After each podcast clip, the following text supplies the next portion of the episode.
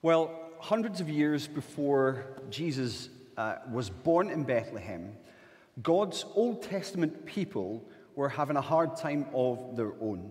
They were living in darkness, fearful gloom was basically their experience. And God sent a messenger to them, not an angel, but a prophet called Isaiah, to promise them something light. Here's what we read. When someone tells you to consult mediums and spiritists who whisper and mutter, should not a people inquire of their God? Why consult the dead on behalf of the living? Consult God's instruction and the testimony of warning. If anyone does not speak according to this word, they have no light of dawn, distressed and hungry. They will roam through the land when they are famished, they will become enraged and looking upwards will curse their king and their God. Then they will look towards the earth and see only distress and darkness and fearful gloom, and they will be thrust into utter darkness. Nevertheless, there will be no more gloom for those who are in distress in the past, he humbled the land of Zebulun and the land of Naphtali, but in the future, he will honor Galilee of the nations by the way of the sea beyond the Jordan. The people walking in darkness have seen a great light. On those living in the land of deep darkness, a light has dawned. You have enlarged the nation and increased their joy. They rejoice before you as people rejoice at the harvest as warriors rejoice when dividing the plunder. For as in the day of Midian's defeat, you have shattered the yoke that burdens them, the bar across their shoulders, the rod of their oppressor. Every warrior's boot used in battle, every garment rolled in blood will be destined for burning, will be fuel for the fire. For to us a child is born. To us a son is given, and the government will be on his shoulders, and he will be called Wonderful Counselor, Mighty God, Everlasting Father, Prince of Peace. Of the greatness of his government and peace, there will be no end he will reign on David's throne and over his kingdom, establishing and upholding it with justice and righteousness from that time on and forever. The zeal of the Lord Almighty will accomplish this. Amen. This is God's word from Isaiah 8 and 9. Well, 2020 has without doubt been a year that we will never ever forget. It's been crazy, hasn't it? I mean, this meme for me really captures 2020 brilliantly. If 2020 was a slide, this would be what it feels like. You know, in January and February, we queued inside supermarkets, not outside. Uh, we said hello nicely to passersby, not two meters, and things like that. Before lockdown, our kids would cry at school, I want my mum. But in lockdown, they'd cry at home, I want my teacher. it's been so weird. I mean, who would have thought that the saying, I wouldn't go near him with a six foot barge pole, would become government policy? Who would have thought that we'd be cutting our own hair and wearing face masks? Who would have thought that we would completely change the way that we open a door? You know, you know, January and February, we would just go up to a door and you would just open the door and walk through it. But now there's this thing where you kind of put your, your jacket over your sleeve. You try to think about which bit of this door handle no one ever touched before. You try and touch the top bit and then you sneak through as best you can. It's completely crazy.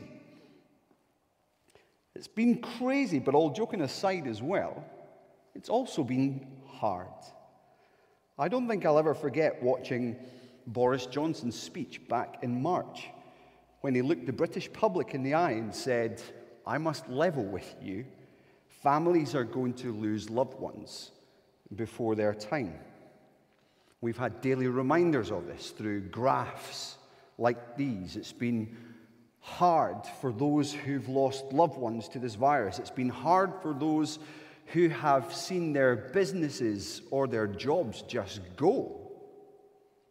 It's been hard for those who've lost their ability to cope because they've lost the joy and the ability to see and to embrace friends and family. What's it been like for you? What's your experience been? What words would you use to describe your 2020? And the key question is what's your hope for the future? Where do you put your hope? It's a vaccine for most of us, right?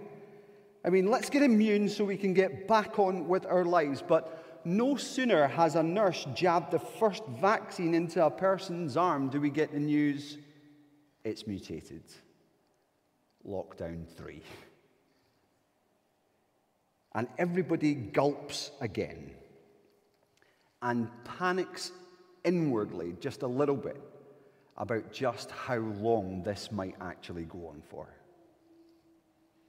Well, let me show you in the next few minutes from the passage that we've just read why these ancient words from Isaiah about a child whose birth is celebrated at Christmas has way more relevance than perhaps we even realize. Let me tell you two things from this passage, two main things. First of all, God gives these people back then, and indeed us today, a word for their experience, and it's the word darkness. That's a word that's repeated again and again. I don't have, to, have time to give you a full rundown of the backdrop to what's happening to God's people here in Old Testament times, but let me summarize it in this way Death itself is casting a long, long shadow over them. And it's not a virus that's casting this shadow, it's an army. Enemy troops are invading, and there's no protection. No amount of staying home or staying safe will save lives. And it's not a passing darkness either, it's actually a continual darkness. This passage says there is not even a glimmer of hope on the horizon, no light on the horizon whatsoever. I wonder if you know how that feels. I was scared of the dark when I was a kid. And my bedroom was pitch black, properly black. I, I, hated it. I mean, even if the monster under my bed actually stood in front of my face, I wouldn't have been able to see it. It was that black. But at least I could wait out the darkness. At least I knew that dawn would come. Not these people. Dawn, they, they have no light of dawn, it says. They have only darkness. Now, that in itself is their experience, but it's also a distressing experience for them. To them, there is no hope and no future. Gloom is their lot, but not, not only gloom, fearful gloom. Fearful gloom. And we know a bit about what that feels like in these times in 2020. I mean, mental health statistics tell us that we know all about this kind of gloom in days like these. But in a way, the people back then were bringing some of this on themselves. You see, there actually was wisdom available for them to help navigate their way through these difficult and shadowy days. There was actually some hope for a new dawn for them, and they should have known where to look. Verse 19 says, Should, should people not in days like these inquire of their God?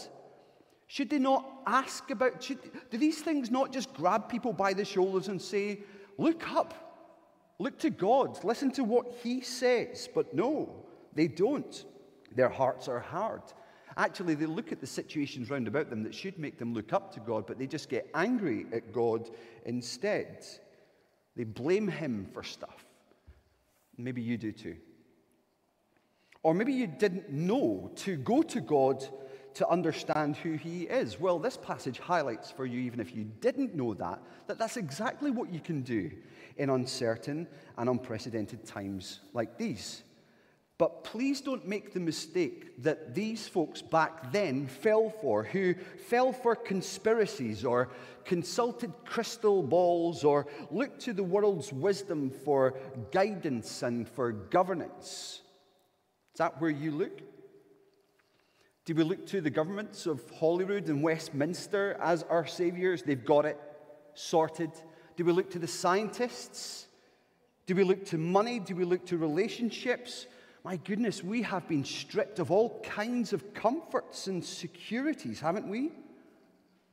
This passage and many other passages in the Bible actually say if we don't look to God, life isn't going to make much sense. And death itself will keep on casting a dark shadow, a distressing, endless shadow over us. Well, maybe this describes 2020 for you,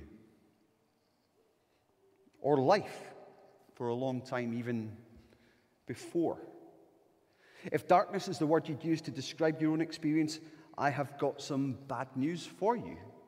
The darkness is worse than you think. You see, the darkness that Isaiah talks about here is not just something that's around people, it's something that's in people.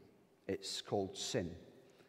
And the darkness that, that is used, the darkness that's referenced in the Bible, speaks of two things in particular evil and ignorance. So that's not looking to God, that's the evil bit.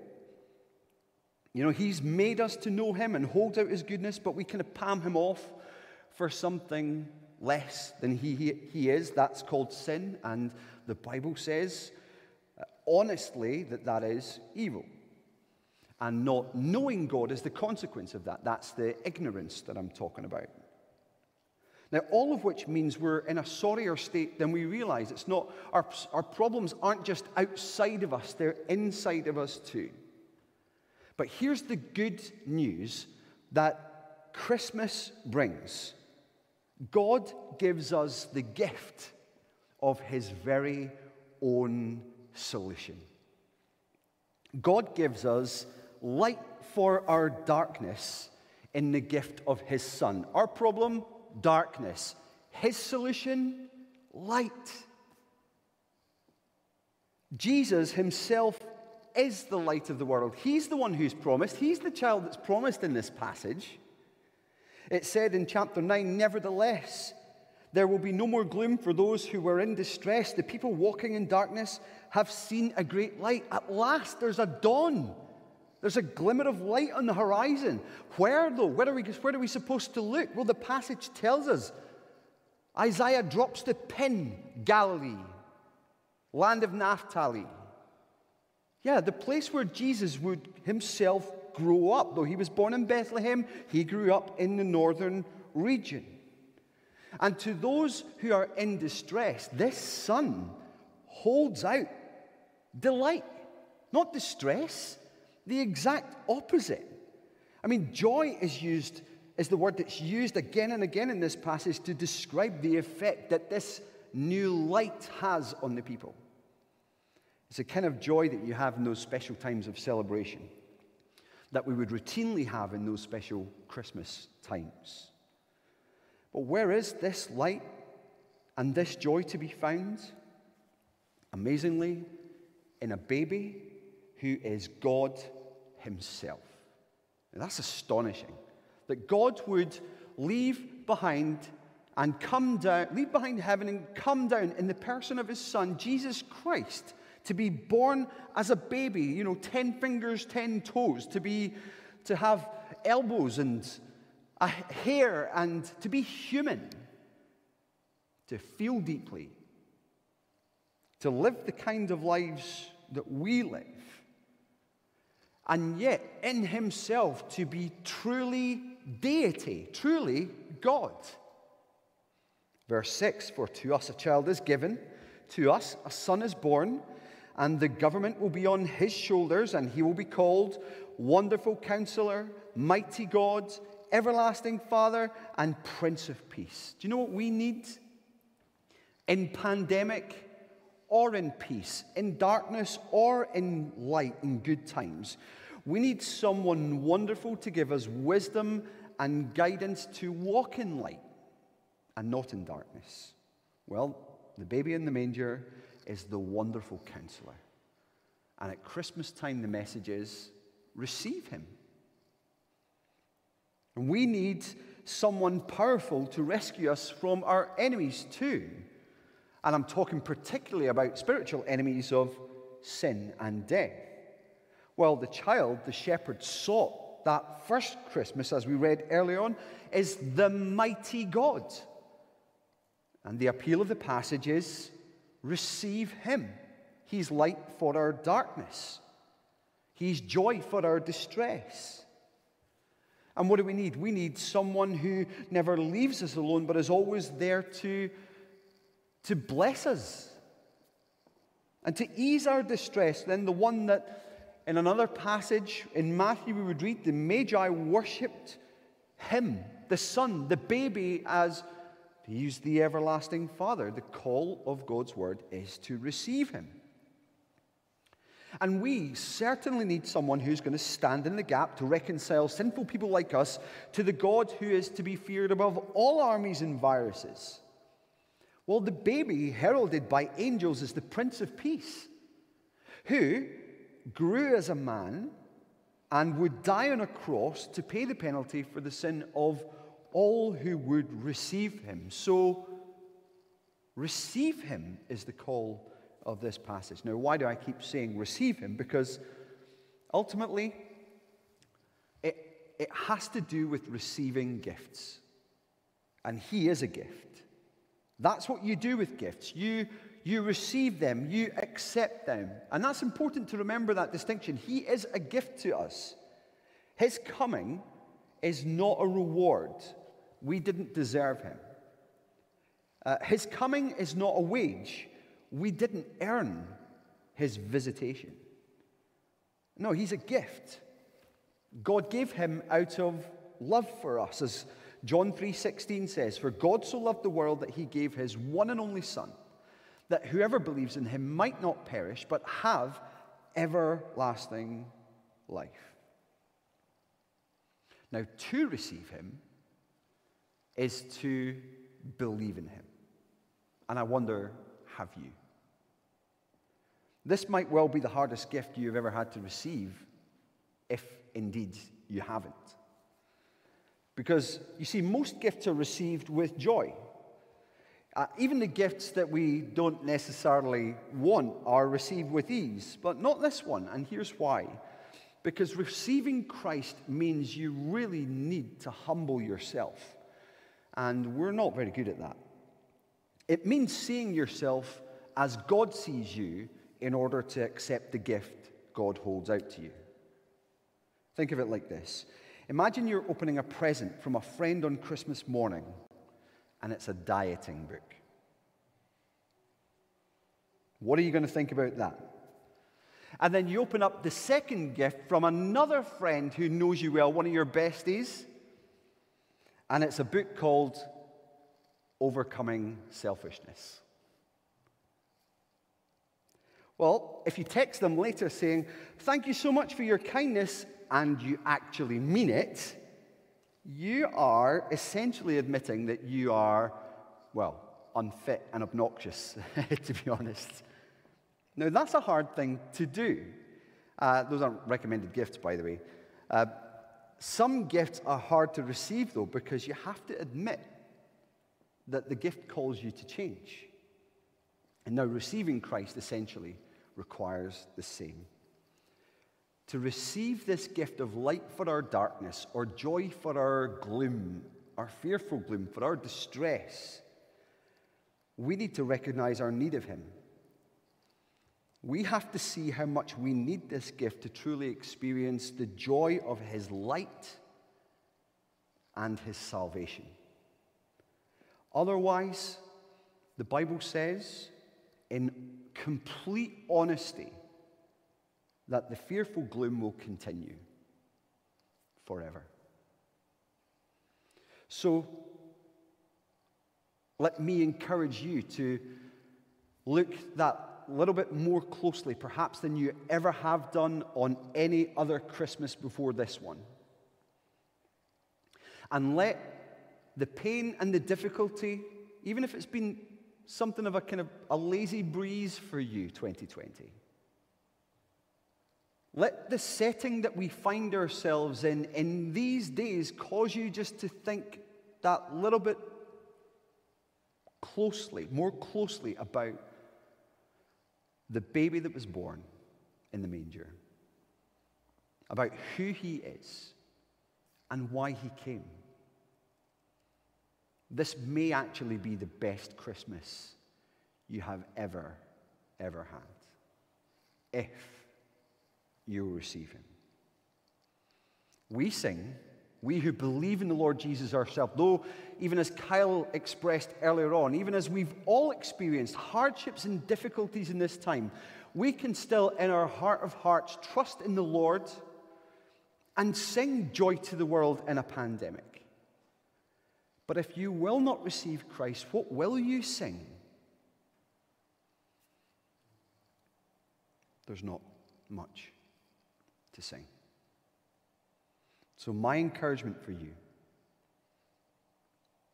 in a pandemic, in a 2020 like this, sing about the sun. Sing about the light of the world who brings joy to the world, who brings joy to those who humble themselves before him and receive him by saying sorry for their sins and believing in his death on the cross. That it was for them, that it was for you, and that by believing have life in his name and light forevermore. So come, friends, let us adore him and let's stand and sing.